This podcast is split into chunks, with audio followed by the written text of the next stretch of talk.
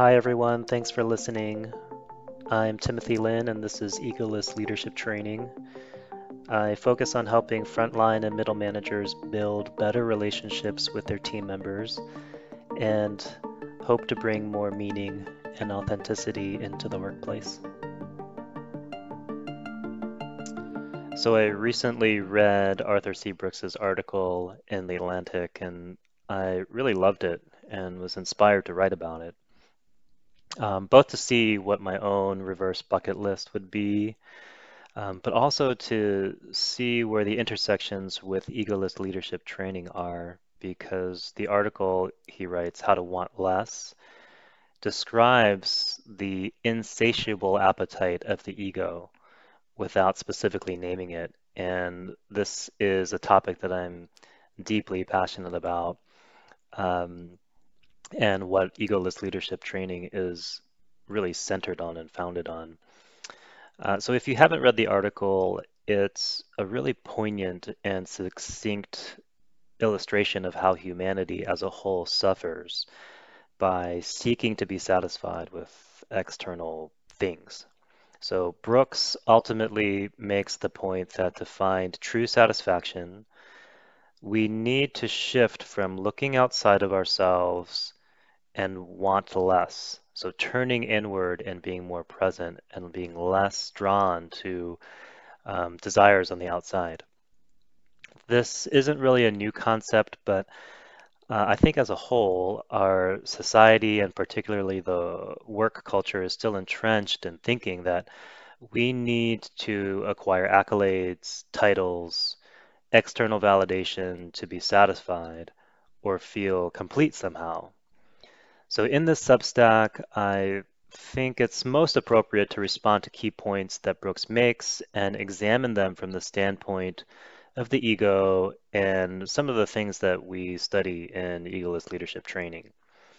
So the question of um, of satisfaction he talks about in this quote. So satisfaction, I told my daughter, is the greatest paradox of human life. We crave it, we believe we can get it, we glimpse it, and maybe even experience it for a brief moment, and then it vanishes.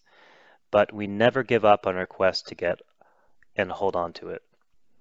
So, yes, I think this is true. Satisfaction is the greatest paradox of human life. And the question that immediately jumps out for me is who is the we he's talking about here? So this is taken for granted most of the time. But until we discern that there's in fact an ego identity and also a truer, more authentic, natural self through which life is experienced, there's a tendency to fall into the incessant cycle of suffering that's literally just built into the ego. So, in other words, when we say we or I, this can mean different things. Uh, from the standpoint of the ego, if we're saying I and we're identified with the ego, it believes that we can get satisfaction on the outside. And from the standpoint of true nature, we already have this deep satisfaction in simply being. So, a little history here, or a little psychology lesson. The ego is inherently built on a sense of deficiency. And in ancient wisdom and spiritual teachings, the ego forms as a result of separation from our true nature, from who we really are. So it's, in other words, the result of the fall from Eden, if we're going to take a, a more Christian standpoint to it, where everything was provided, inherent satisfaction was humanity's birthright, and then there was some disconnection to that somehow.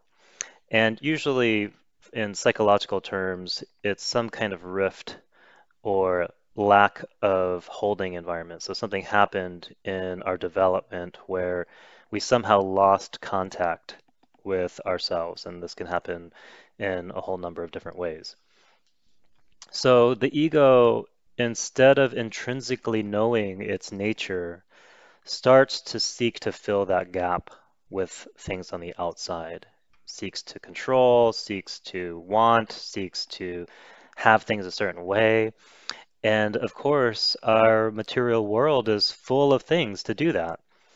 Uh, and this keeps the ego's attention continually on external things because focusing on the internal would basically bring about that original experience of separation from our true nature, which is incredibly painful. It's not something that we want to go through again. So this brings us to another quote in the article where Brooks writes, if you base your sense of self-worth on success, money, power, prestige, you will run from victory to victory, initially to keep feeling good, and then to avoid feeling awful. Um, I see this time and time again in our work culture, and I think most of us can probably identify with that ceaseless drive for the next promotion, the next title, the next success. In the new business world, it was always the next win.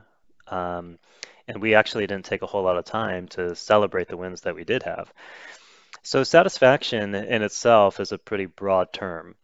And um, Brooks writes really comprehensively on the biochemistry of homeostasis and neurobiology and our ancestry and, and why this is all so hardwired into us. Um, and that really talks about the physical side of dissatisfaction and dissatisfaction, dy this dynamic that we have with it. Um, but from the ego's perspective, it's important to recognize that satisfaction is this never-ending goal. And each ego personality has a different thing that it's lost, a sense of worth, a sense of power, a sense of value, of mattering, um, of being loved, a sense of security, a sense of unique identity, and also a sense of intrinsic pleasure or contentment. And I think this last one is what it seems like Brooks is honing in on. Because from the conventional point of view, we generally think that being happy is about feeling good versus feeling bad. And this is where uh, social media and our technology seems to be amplified even more. So dopamine, um, dopamine hits make us feel good, um, but only temporarily. And what Brooks rightly points toward is getting off that cycle. So this hedonistic treadmill is one of the you know endless desires that are tied to this pleasure principle and it's often rooted in our kind of animal nature and our biology um, and tied to survival which is why it's so hard for us to back off from it um, so clearly this the endless hits of dopamine creating the cycle of feeling pretty good, then feeling bad, and then needing more dopamine, it's not bringing anyone lasting happiness. But the real issue here is that nobody knows that most of us have simply over identified with this cycle and with the ego. So we generally don't believe that there's anything more to life and to ourselves than fulfilling these desires um, and trying to find satisfaction. So this brings me to another point that I think is really important. And to sort of preface this, I'm going to uh, read this quote from the article.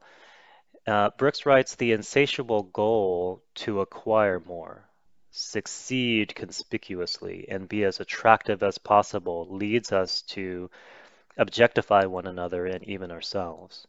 And when people see themselves as little more than their attractive bodies, jobs, or bank accounts, it brings great suffering. So I'm just going to take a moment to pause there because I think that's really important. And this inability to experience or contact anything beyond our physical and emotional senses brings about great suffering. So why does this happen? And I'm sure there's a host of science out there looking at the neurobiology of this all, but ancient wisdom teachings point to the ego becoming more and more structured and rigid the more we identify with it. So remember, the ego is inherently deficient in its nature. It's lost connection with true power, true pleasure, true meaning, true love, true connection. Whereas a real authentic nature, free of the ego, is complete and fully alive with all of these essential aspects. So, in other words, the ceaseless wheel of suffering is here and continues to be here because we've lost contact with our soul. And this is actually why Brooks's solution in the article is in the realm of Thomas Aquinas, Buddha, the Tao Te Ching, Thich Nhat Hanh, the mystic Juliana of Norwich. Uh, so it's interesting that he's going from the scientific explanation of why we're never satisfied and shifting to this realm of spirituality. Um, and it's true. Uh, I think a lot of spiritual traditions would say this that true satisfaction, true pleasure resides with the soul because it's inherent to the soul's nature and being to be satisfied. Um, so, you know, I really, really appreciate Brooks's illustration of this shift. And so the quote here uh, is kind of funny because his da- he's having this conversation with his daughter, and he explains all of the stuff, and his daughter then says, "So what you're saying is that the secret to satisfaction is simple. I just have to go against several millions of years of evolutionary biology plus the entirety of modern culture, and I'll be all set." Um, so you know what's what's here and what I think is really important, what I am so passionate about is that there is an evolution, I think, to our humanity. And I really appreciate Brooks's illustration uh, and his depiction of the shift. And he illustrates it with this um, analogy of moving from prince to sage. So somebody who has everything to um, somebody who has nothing but is deeply satisfied. Um, that's the story of the Buddha, and he lists a couple of other stories in the article. Um, because it's the same shift that we make when we go from identifying as ego to identifying as soul. And this shift requires a turning inward instead of falling into the trap of continually seeking fulfillment on the outside. So the inward turn is radical, but ultimately fulfilling because it brings the soul online and it gives us access to the inherent happiness that is intimately a part of who we are. I think this is so, so important. It's so radical in a way because of where we are as a society and where we've gotten to. And there's explanations for this of the essential kind of um, wearing away and diminishment of the soul through the centuries.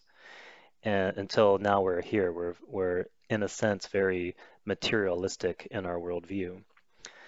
Um, so this is where my own reverse bucket list comes in because I did want to be uh, a little reflective about this and I was really um, moved by uh, Brooks's article.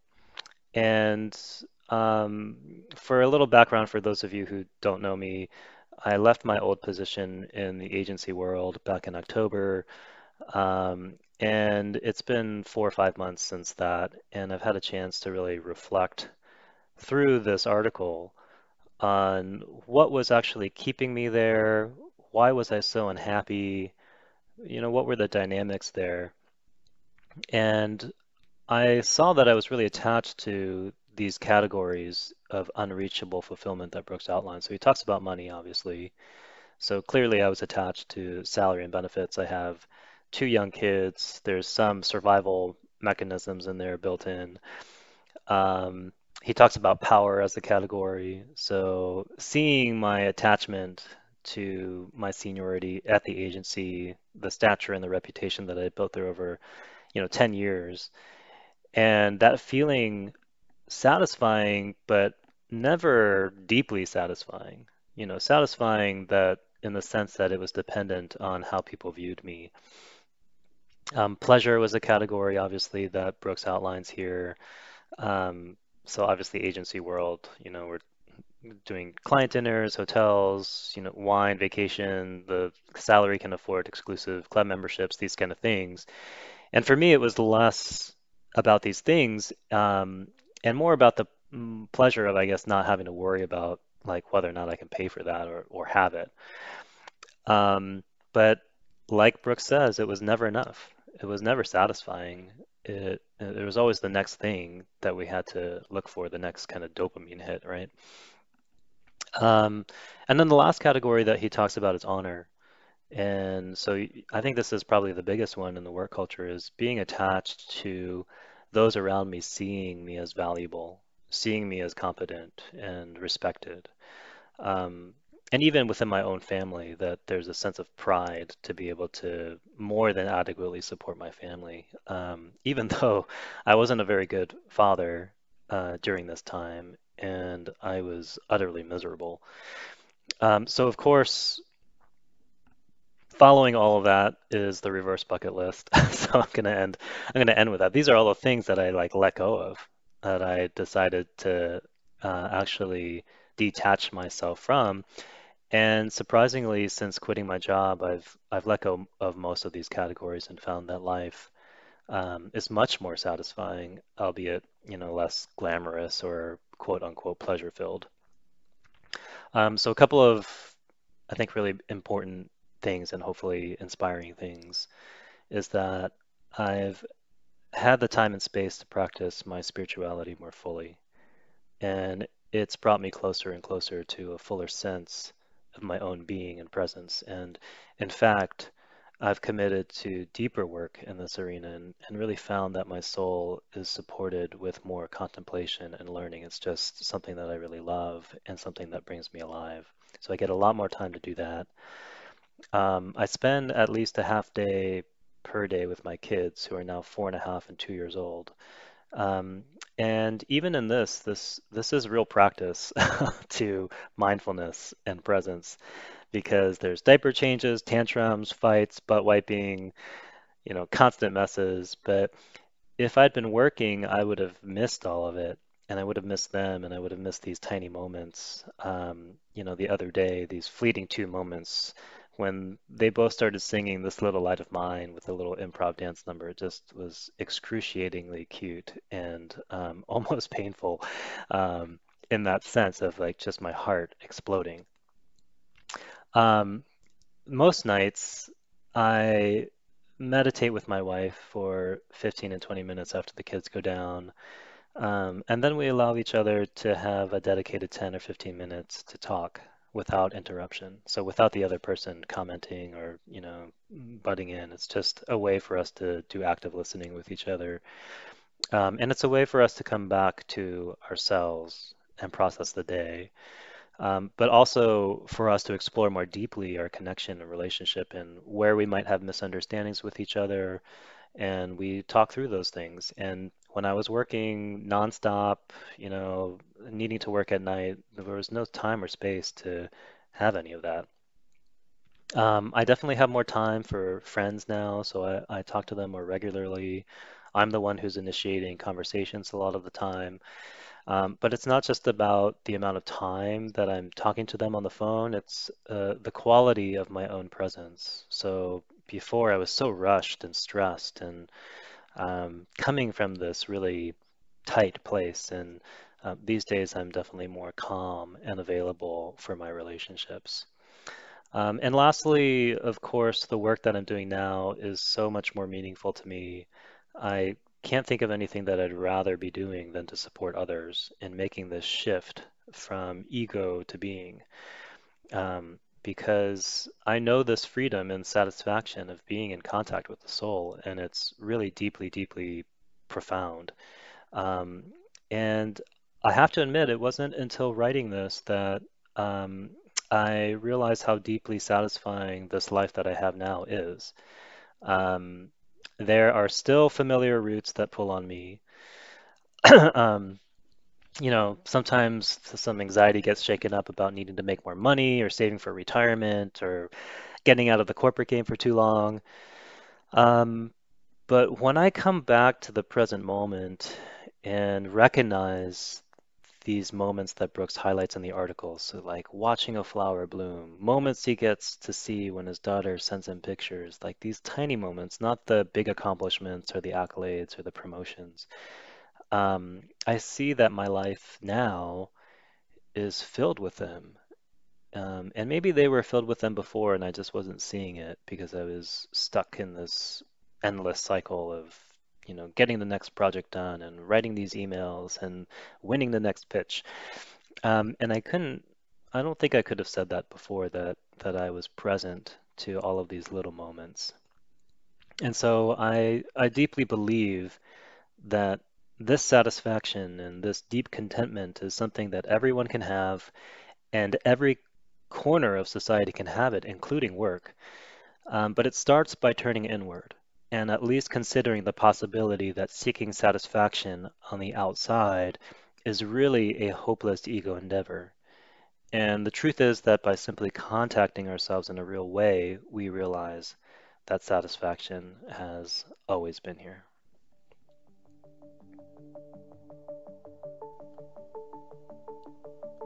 Thank you for listening. If you would like more information on egoless leadership training, please visit my website at www.egolessleaders.com.